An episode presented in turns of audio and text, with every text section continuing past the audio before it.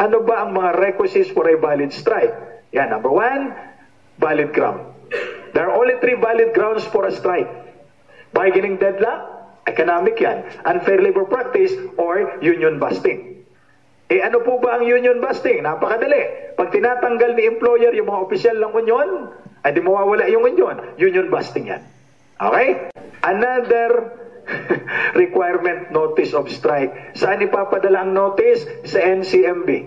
30 days pag economic strike. Pag ULP, 15 days. Kaya lang, pag ang ground ninyo ay union busting, no need to notify the NCMB. Okay? So anong gagawin ninyo? Pag union busting, immediately kunin nyo ang strike vote, i-report ka agad, observe the 7-day strike ban, and then you have to strike.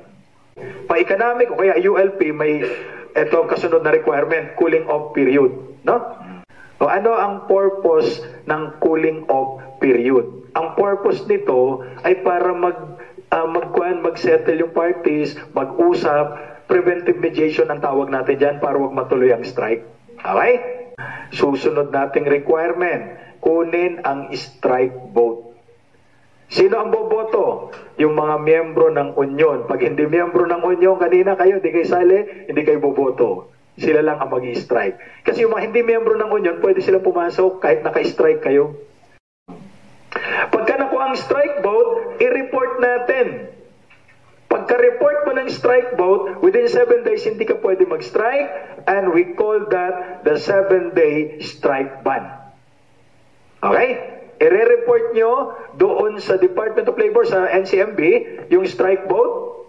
From the time you submitted your strike vote report, you cannot have a strike within 7 days. That is the strike ban.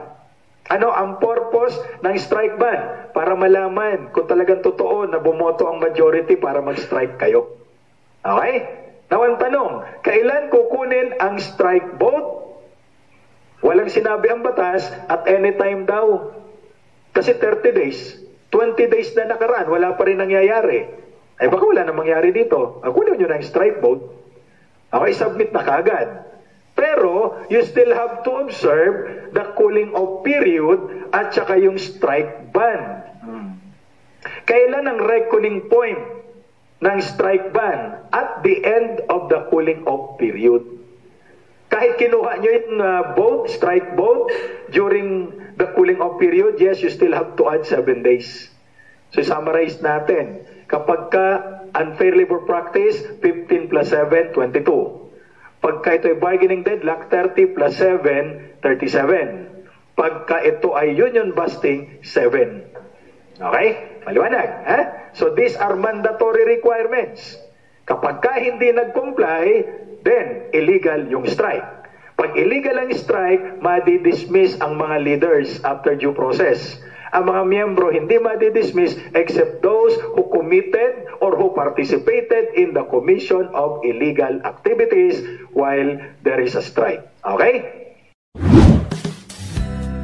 That's all. Thank you for watching. Comment down below if you have any suggestions for my next video.